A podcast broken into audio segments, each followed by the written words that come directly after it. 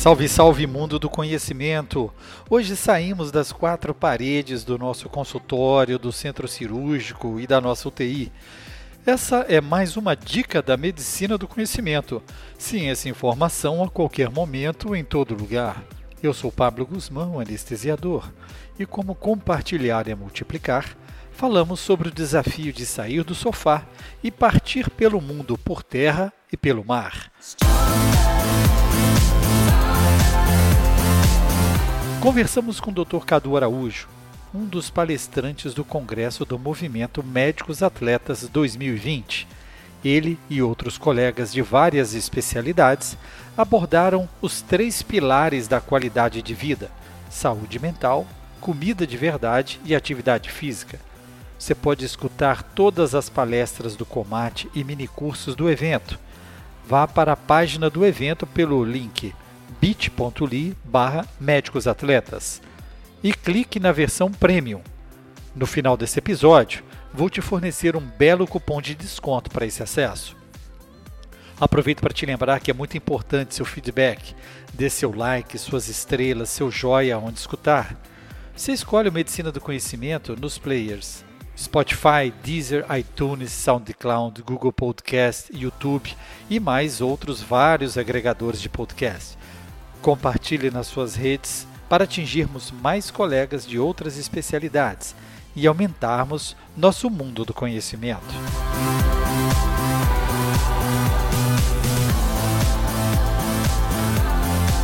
Seja bem-vindo, Dr. Carlos Eduardo Sá Araújo, o nosso colega Cadu eu gostaria que você se apresentasse para os nossos ouvintes do Medicina do Conhecimento. Bom, Pablo, é um, é um prazer estar aqui. É, como você disse, meu nome é Carlos Eduardo Araújo, o pessoal me chama de Cadu Araújo. É, dificilmente o pessoal me referencia como Carlos. É, bom, eu sou formado pela extinta é, Gama Filho do Rio de Janeiro, né? Minha graduação foi feita lá. E aí, oncologia pediátrica eu fiz pela Universidade Federal de Uberlândia, que é a minha região natal, né? E depois eu fiz a especialização de transplante de medula óssea na, pela Faculdade Federal de, do Paraná. Isso foi em 2013. Desde então eu venho atuando na, nas, nessas áreas, né? Tanto de oncologia pediátrica quanto transplante de medula óssea. E atualmente eu estou é, mais na parte de oncologia e pediatria geral aqui também em Brasília. Interessante, Cadu, que nós não nos conhecemos dentro do hospital, atendendo os pacientes. Nós nos conhecemos pelo movimento dos médicos atletas, por, pela afinidade, pelo interesse de, das, da atividade física. E você foi nosso convidado no primeiro congresso dos médicos atletas, onde você contou um pouco da sua experiência. E realmente foi um ponto chave na, na sua palestra, na sua experiência de vida, o tema cuidar do cuidador. Como sensibilizar as instituições e o próprio médico para cuidar de quem cuida? Quais foram os fatores que chamaram a sua atenção para isso? Então, Pablo, é, é, interessante porque na minha especialidade, como eh, se tratando de oncologia pediátrica, isso sempre foi um tema muito recorrente. Por ser uma, uma, uma, temática muito pesada, um dia a dia muito conturbado, é, isso é bastante recorrente no nosso, no nosso cotidiano. Então, geralmente, as instituições que têm a oncologia como uma das especialidades, geralmente se tem uma parte de suporte psicológico bem é, ativa. Então isso foi meio que natural. Eu fui pegando isso, essa parte do cuidado do cuidador, é, foi meio que é, assimilado por osmose mesmo nos, nas instituições que eu, que eu trabalhei. Então é uma coisa que vai ficando um pouco medular para a gente, mas não é uma rotina muito comum dos hospitais. Então é uma coisa que a gente precisa geralmente é, primeiro, desmistificar, porque é, a gente, nós médicos, né, a gente não tem muito isso como uma temática do cotidiano, a gente acaba se preocupando muito em cuidar e esquecendo um pouco da nossa é, da nossa responsabilidade conosco mesmo, né? Então, e, e não é nem isso, é, é, eu, eu gosto bastante de usar essa palavra da responsabilidade, porque cuidar de nós mesmos não é uma não é um luxo, não é uma questão de, de exceção, não é uma condição de exceção. Ela passa a se tornar é, importante a partir do momento que você to, coloca isso como uma responsabilidade mesmo. Então, ela deixa de ser uma coisa opcional, e sim uma coisa que é necessária dos nossos cuidados. Então, eu entrei em contato com esse tema nos hospitais mesmo e desde então eu comecei a assimilar isso como uma condição de vida mesmo, é, sempre levando em consideração as pequenas coisas do dia a dia como uma responsabilidade ao cuidar de mim. Interessante que os médicos rotineiramente dizem que não tem tempo ou relatam a exigência da sua capacitação constante que leva a um descuido com a sua saúde. Por outro lado, nós temos também os que se dedicam exclusivamente ao intelecto e não se preocupam com a sua forma física. Daí também o sobrepeso e a obesidade. E essa obesidade pode gerar estigmas e problemas sociais. E existem também aqueles que valorizam de uma forma quase que religiosa o culto do corpo, levando a restrições sociais.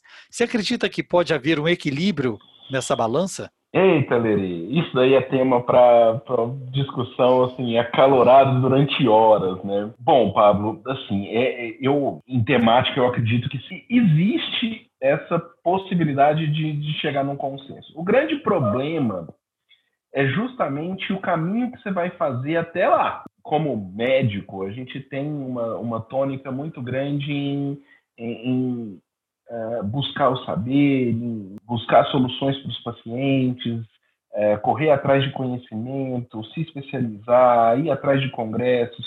Então, a, a, nossa, o nosso dia a dia ele tem isso como norte. É, é complicado a gente uh, separar um horário para a gente se cuidar se a gente não usa aquela tônica que eu falei ali atrás, assim, de, do termo responsabilidade, né?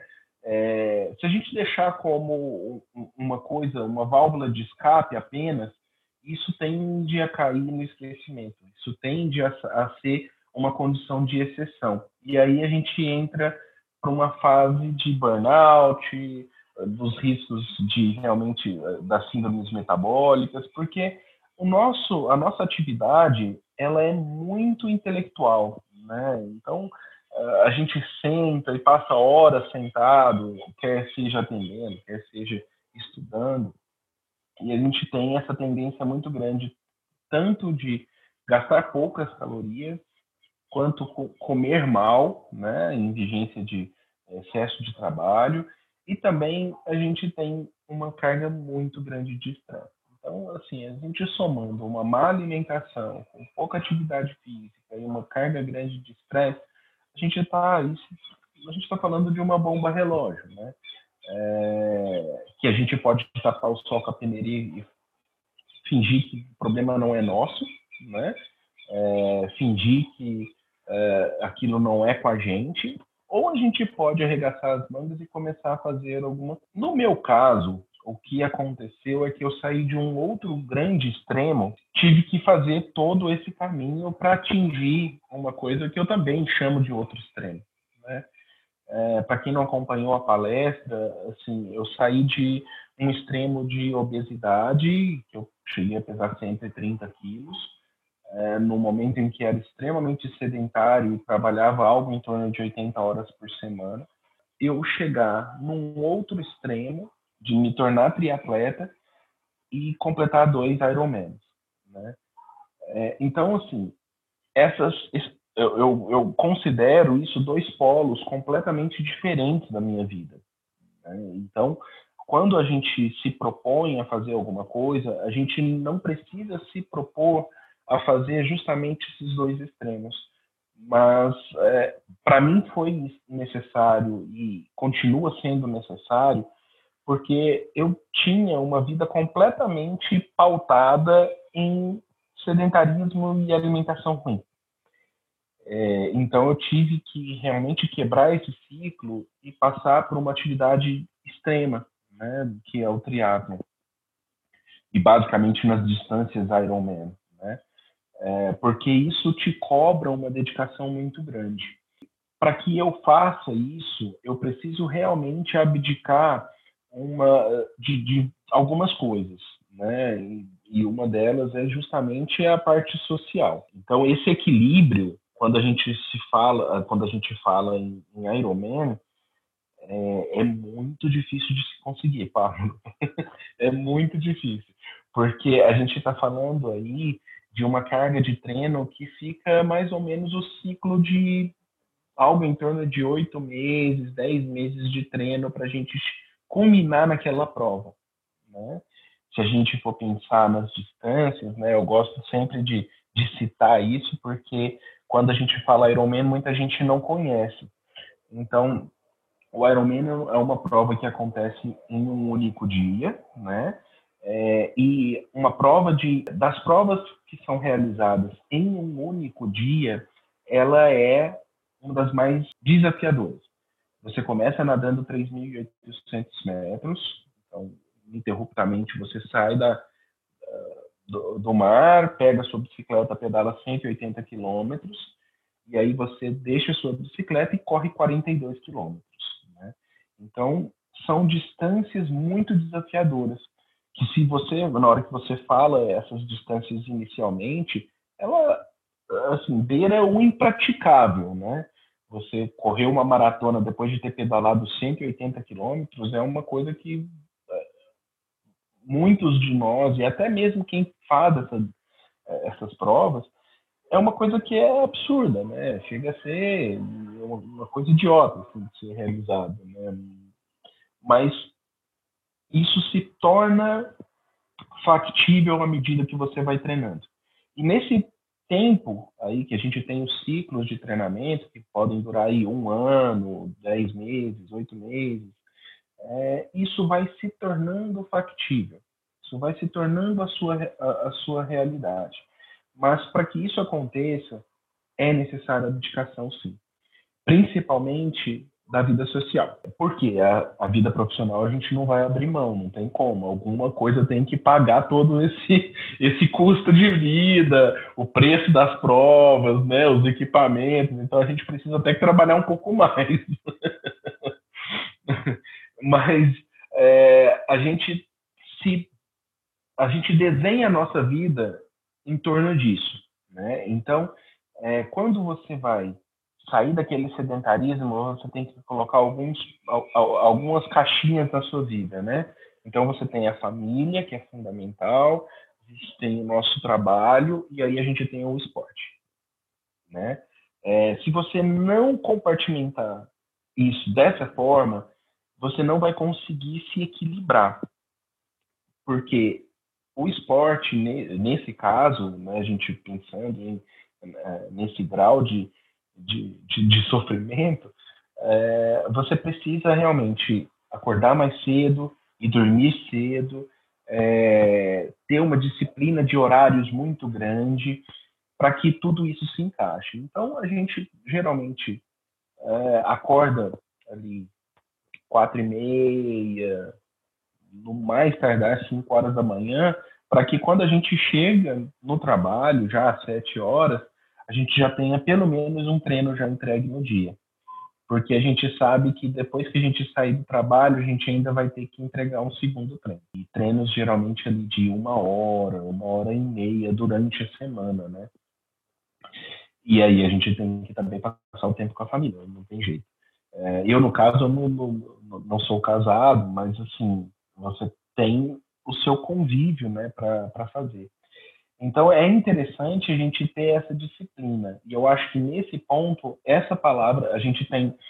É, eu, eu, costumo elencar algumas palavras que norteiam mais ou menos a minha, a minha vida, né? Então, eu acho que a primeira palavra daquela primeira pergunta e que vai nortear grande parte da, da nossa conversa é a responsabilidade consigo mesmo. E a grande palavra que a gente vai conseguir é, linkar a nossa vida profissional com a prática de esportes e a família é justamente a disciplina. Essa disciplina que a gente já está muito acostumado a ter na medicina, né? mas com o, o, o estudo, com o paciente. Então, nada mais é do que a gente fazer a transferência dessa disciplina para alguns, alguns momentos do dia para consigo mesmo. Né? Então, a gente consegue, sim, sair da, da inércia, daquele sedentarismo, ter a disciplina de, em alguns momentos, a gente interromper aquilo para a gente praticar alguma atividade física. É muito fácil a gente interromper e gastar tempo com coisas bobas hoje em dia. Então, a gente tem muitas coisas que são distrativas. O celular, são as redes sociais, um cafezinho que se estende um pouco mais do que o, o necessário. Então, isso tudo vai engolindo o nosso cotidiano e impedindo que a gente consiga exercer outras atividades. Você tomou uma decisão importante na sua vida em função da melhoria da qualidade de vida. Qual foi a sua receita para sair do sofá e ganhar o mundo? Boa. assim, isso tudo começou. Eu, eu, sempre fui obeso. Eu nasci obeso. É, eu cresci obeso e isso de fato, assim, é, é uma coisa que, que a gente, que você falou na, na pergunta anterior de, de, de, ter alguns estigmas, e eu tive esses estigmas, eu tenho até hoje, né?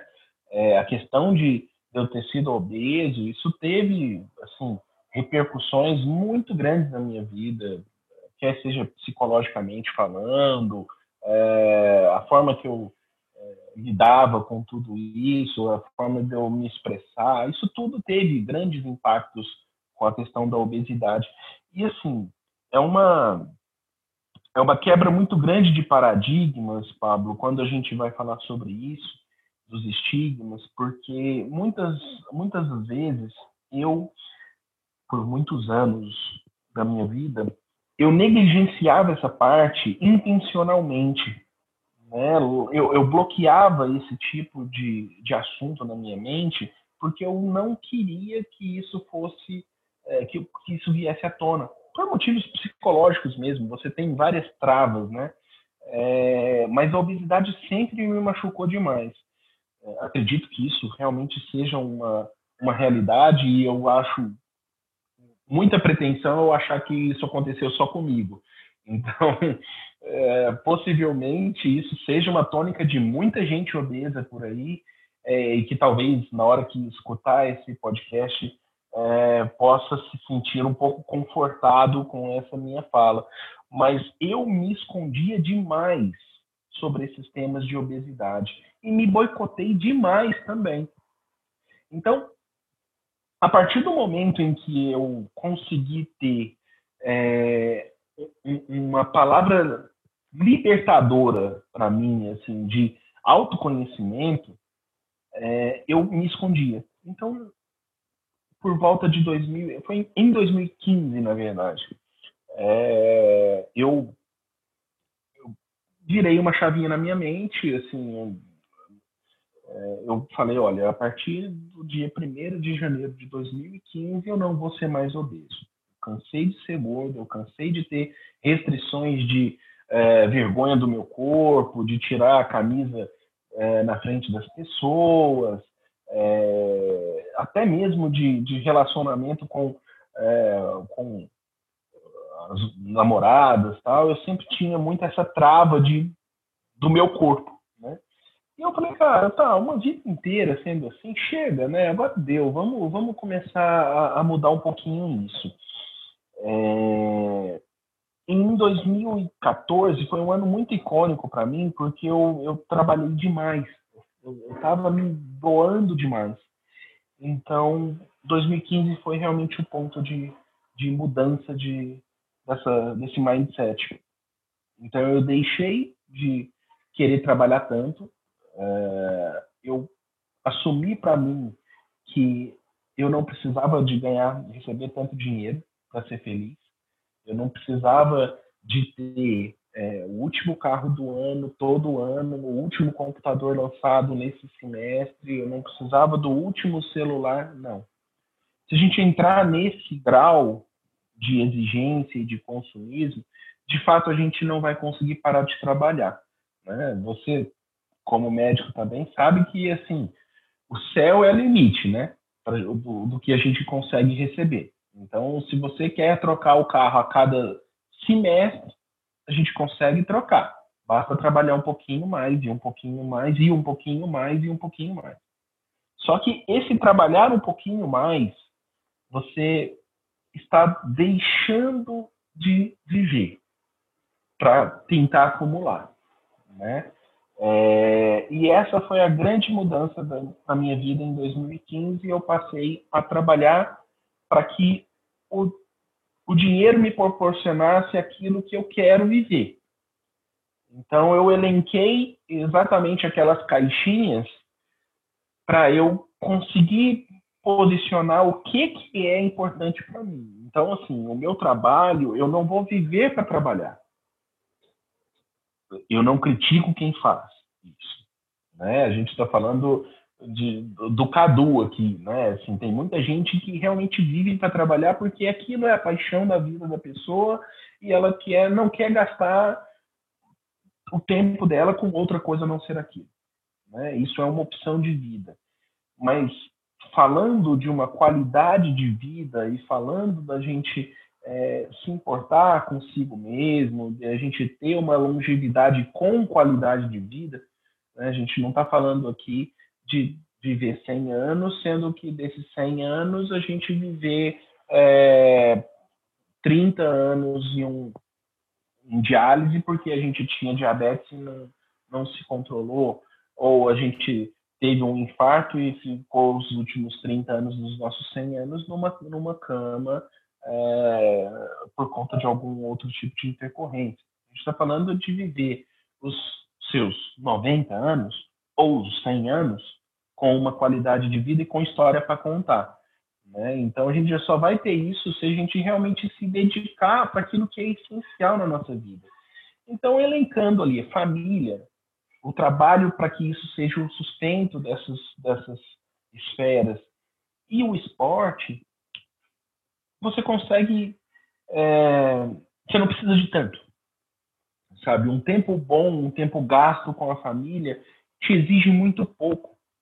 Né? E, e, e, te, e te exige muito mais você se desconectar do seu, do seu trabalho e gastar um tempo bom com seus filhos, com a sua esposa, com a sua, com seus entes queridos, do que é você estar na mesa jantando com todo mundo da sua casa e preocupado com a mensagem do plantonista que vai te passar informações do seu paciente. Né? Nisso você acaba perdendo seu tempo, você não está ganhando dinheiro, você não está vivendo com a sua família e você não está com cabeça para praticar atividade física. Então, assim, a gente precisa realmente separar isso nas caixinhas e aí a gente valorizar as coisas. É, então, com isso, eu falei assim: olha, em 2015 eu vou me valorizar. Passei a trabalhar menos, recebi um pouco menos, mas extremamente suficiente para eu ter todos os luxos que eu gostaria de ter, viajar, fazer atividade física, tudo mais. E aí eu comecei a perder peso, porque eu não queria mais aquele estigma de obeso.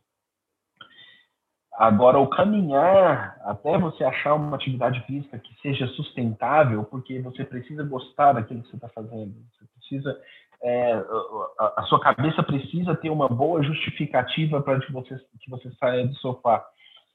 Então, isso inicialmente foi uma luta. Assim, eu odeio academia, até hoje eu não gosto. Eu faço porque preciso de reforço muscular mesmo para o triatlo mas é, inicialmente eu contratei um personal trainer, era todo dia cedo, ou à tarde, ou à noite, então não tinha, não tinha dia, não tinha day off.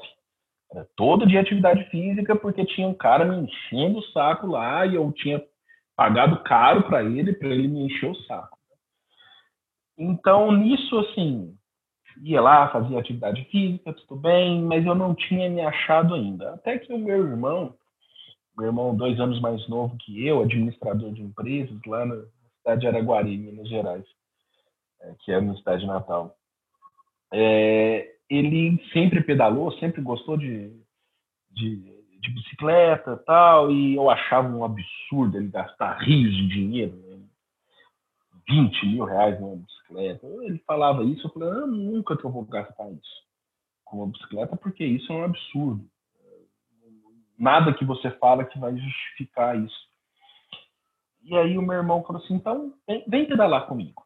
Eu consigo uma bicicleta para você. E aí eu consegui ter a minha primeira paixão no esporte, que foi o ciclismo. É... E aí, eu vendo, num desses dias aí que eu estava que eu estava chegando em casa do trabalho tal, eu, eu até falei isso na, na, palestra lá do congresso, eu liguei a televisão ali sem pretensão nenhuma e numa das buscas que eu estava fazendo sobre ciclismo ou alguma coisa, me apareceu uma, uma chamada do, de Iron Man eu cliquei aquilo ali, eu vi um vídeo que inclusive tem na, no início lá da, da, da, da, minha palestra, um vídeo motivacional do, do Iron Man, mostrando imagens de superação, aquela coisa que até hoje, na hora que eu lembro, eu arrepio.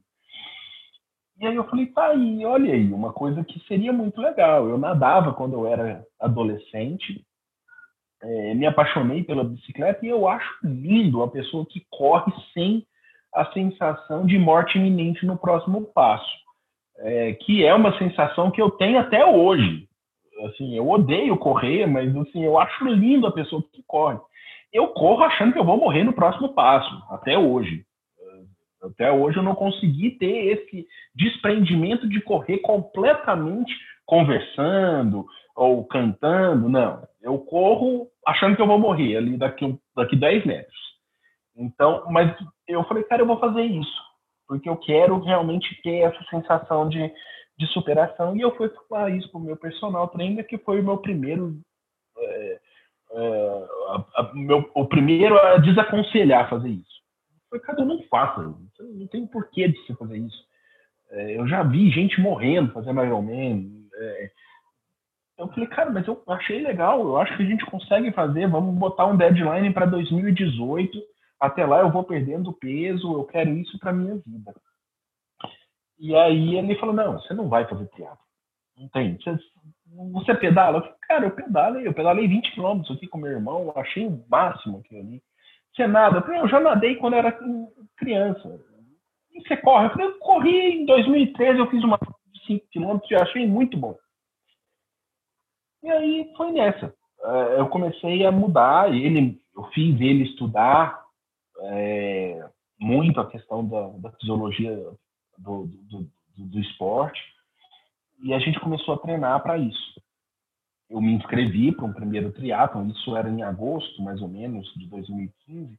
Eu me inscrevi para uma prova em novembro, que é um, um triatlon curto, que a gente chama de, é, de distâncias iniciais, assim que é, um, é o sprint que a gente chama, que você nada 750 metros, uh, pedala 20 quilômetros e corre 5. São distâncias completamente factíveis. E aquilo ali me tornaria um triatleta. Eu falei, meu Deus, agora eu vou fazer isso mesmo, porque isso eu consigo treinar para isso. E assim foi, Pablo. Assim, eu comecei a treinar diariamente aquilo ali é, com uma, uma planilha de, do, do, meu treinador, que até hoje é o meu treinador, Rafael Farnese, lá de, de Uberlândia. É, e eu me apaixonei por aquele, aquele cotidiano, né? É, assim, a, a gente a gente no triatlo a gente tem uma máxima assim, porque o, o triatlo é a desculpa perfeita para você não ser bom em nada, né? Você gasta tempo é, nadando para sair da água, para não morrer afogado. Então você nunca vai ser um exímio nadador. Né? Se alguém que nada chegar para você e falar assim, olha, você nada, eu falo assim, não, eu faço triatlo. Então nisso você já tem a desculpa de não nadar tão bem. Você pedala, você nunca vai pedalar como um ciclista, né? Então você tem uma desculpa porque o ciclista geralmente ele não nada, né? Então assim, na hora que chega o ciclista do seu lado para falar que você vai falar, cara, você nada, ele não. Então tá ótimo, eu também não pedalo tão bem quanto você. E um corredor de rua, ele não vai nadar, ele não vai pedalar porque ele está já consumido pelo, pela corrida de rua. Então, assim, a gente no triatlo, a gente tem a desculpa perfeita para não ser bom em nada. Mas pelo menos fazer as três atividades físicas junto. E isso dá um, um, um prazer muito grande, porque é, com o triatlo eu consegui descobrir amizades gigantescas, assim, a gente amplia demais a nossa roda de amigos de pessoas que geralmente acabam viajando o mundo fazendo provas. É, e aí você consegue ir retroalimentando essa, essa alegria de praticar uma atividade física, fazendo uma coisa que todo mundo gosta, né? Assim, fazendo amizade, fazendo viagens, programando provas. E, e isso foi o, o grande, a, a, grande mudança na minha vida. De, 2000 e, de 2015 até 2018, que eu fiz a, a, a primeira prova, eu perdi 35 quilos. Isso, 35 quilos. E, e aí depois eu perdi mais 10 quilos para 2019. Veio a pandemia depois, encerrou tudo a vida, né? Assim, a gente, eu acabei ganhando grande parte desse peso, mas agora a gente já voltou de novo para o ciclo do próximo Ironman, que foi cancelado esse ano. É, e aí, para o ano que vem, a gente já está inscrito já de novo e, e ansioso para a largada. E eu tenho certeza que houve momentos de sofrimento, mas muitos momentos prazerosos. Queria que você descrevesse para a gente qual foi a sensação da sua primeira medalha. Ah, Liri! Cara, essa sensação é a sensação que vale a pena tudo. É, eu, é, assim, eu me emociono toda, toda vez que eu vou lembrar disso, né? É, e as duas medalhas que, dos dois Irons que eu fiz, são, são, são medalhas muito icônicas, assim. É, e eu, o que eu costumo falar é porque assim, o, o, ciclo de treino ele é tão difícil e te exige tanto, você abre mão de tanta coisa durante esses 10 meses aí que você está se preparando, é, que é muito comum durante os treinos ou no final dos treinos, porque você vê que aquele aquilo está se tornando uma realidade. O Ironman ele ele é feito, ele é, a prova é realizada em Florianópolis, geralmente no último final de semana de maio, e a cidade para para isso, né? Eles assim são 20 anos que a prova está acontecendo. Então, a, a cidade respira nesse final de semana Ironman. Então todo mundo sabe que é a prova, todo mundo conhece as etapas da prova. A prova é geralmente sediada em Jurerê Internacional, então Jurerê inteiro fica à, à, à mercê desse povo que, que gosta de sofrer. Então, o clima da cidade é muito interessante né, vigência da prova, na hora que a prova está acontecendo, é, é, muito comum a gente ver carros parados no acostamento, assim, a galera com som, gritando, te apoiando. Então, é, essa tônica da, da prova, é, de superação, de, de, de, bater seus próprios limites, é, é muito é muito prazeroso. E juntado com todo o sofrimento, e realmente a gente tem muito sofrimento. É, a, a, a, natação, é, no meu caso, eu gosto de nadar, então para mim não é tão sofrido assim. Eu, eu, eu vou para o meio do lago aqui, aqui em Brasília com o maior prazer.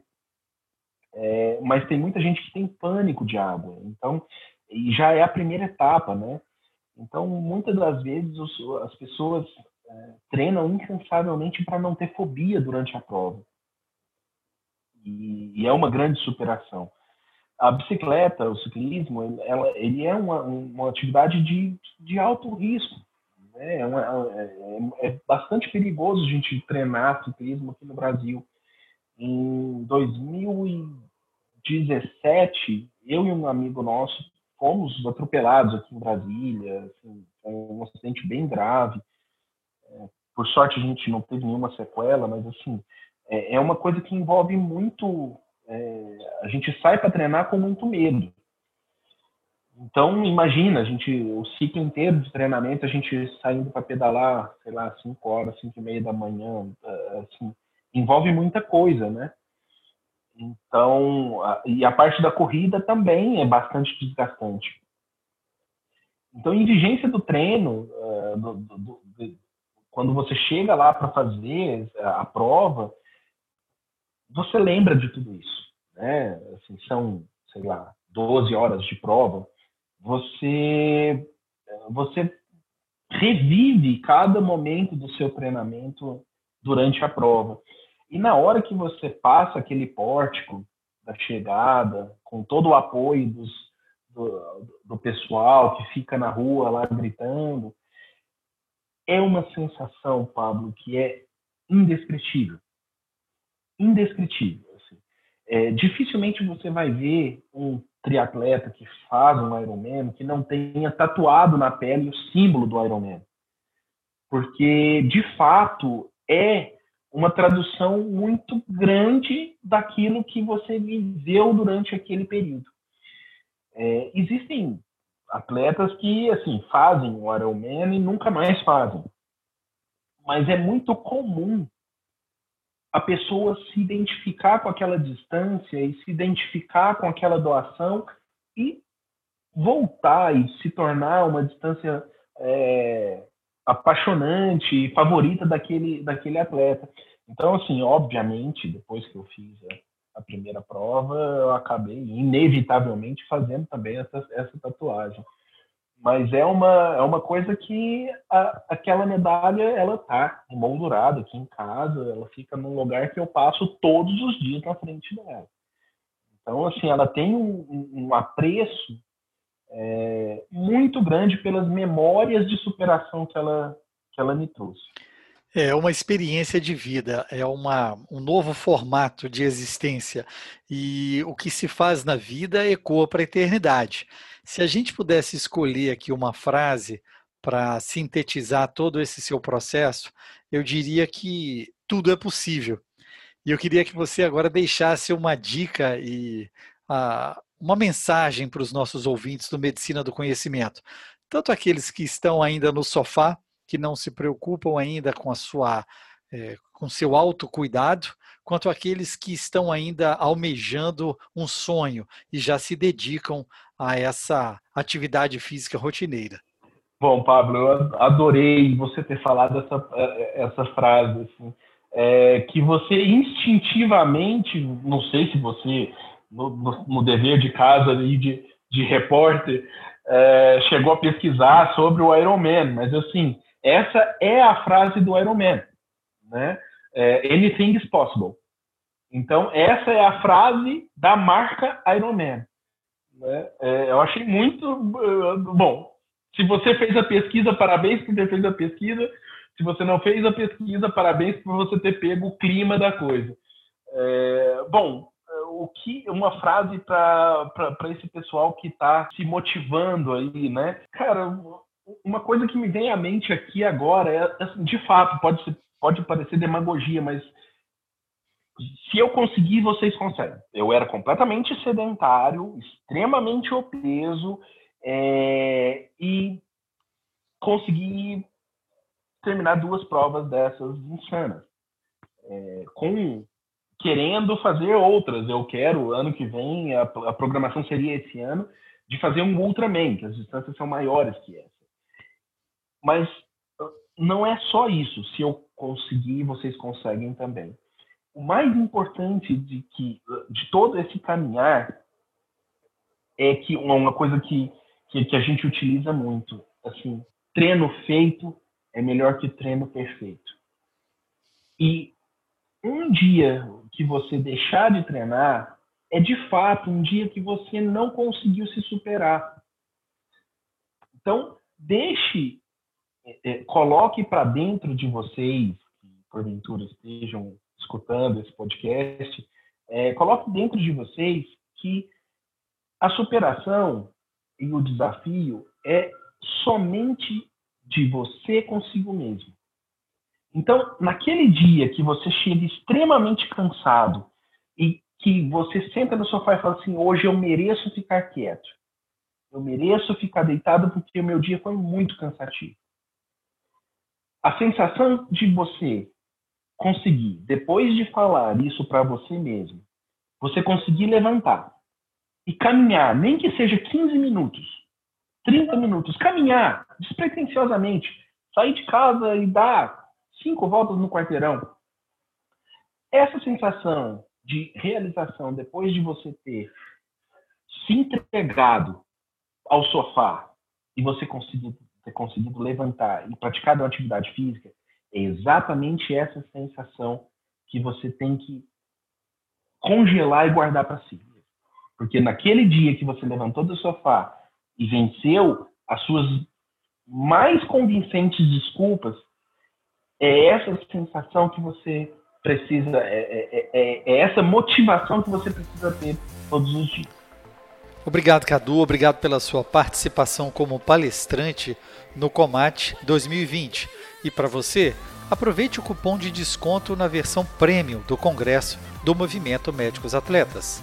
Vá para a página do evento pelo link bit.ly barra médicos atletas, o bit com i e o li com y, e clique na versão Premium.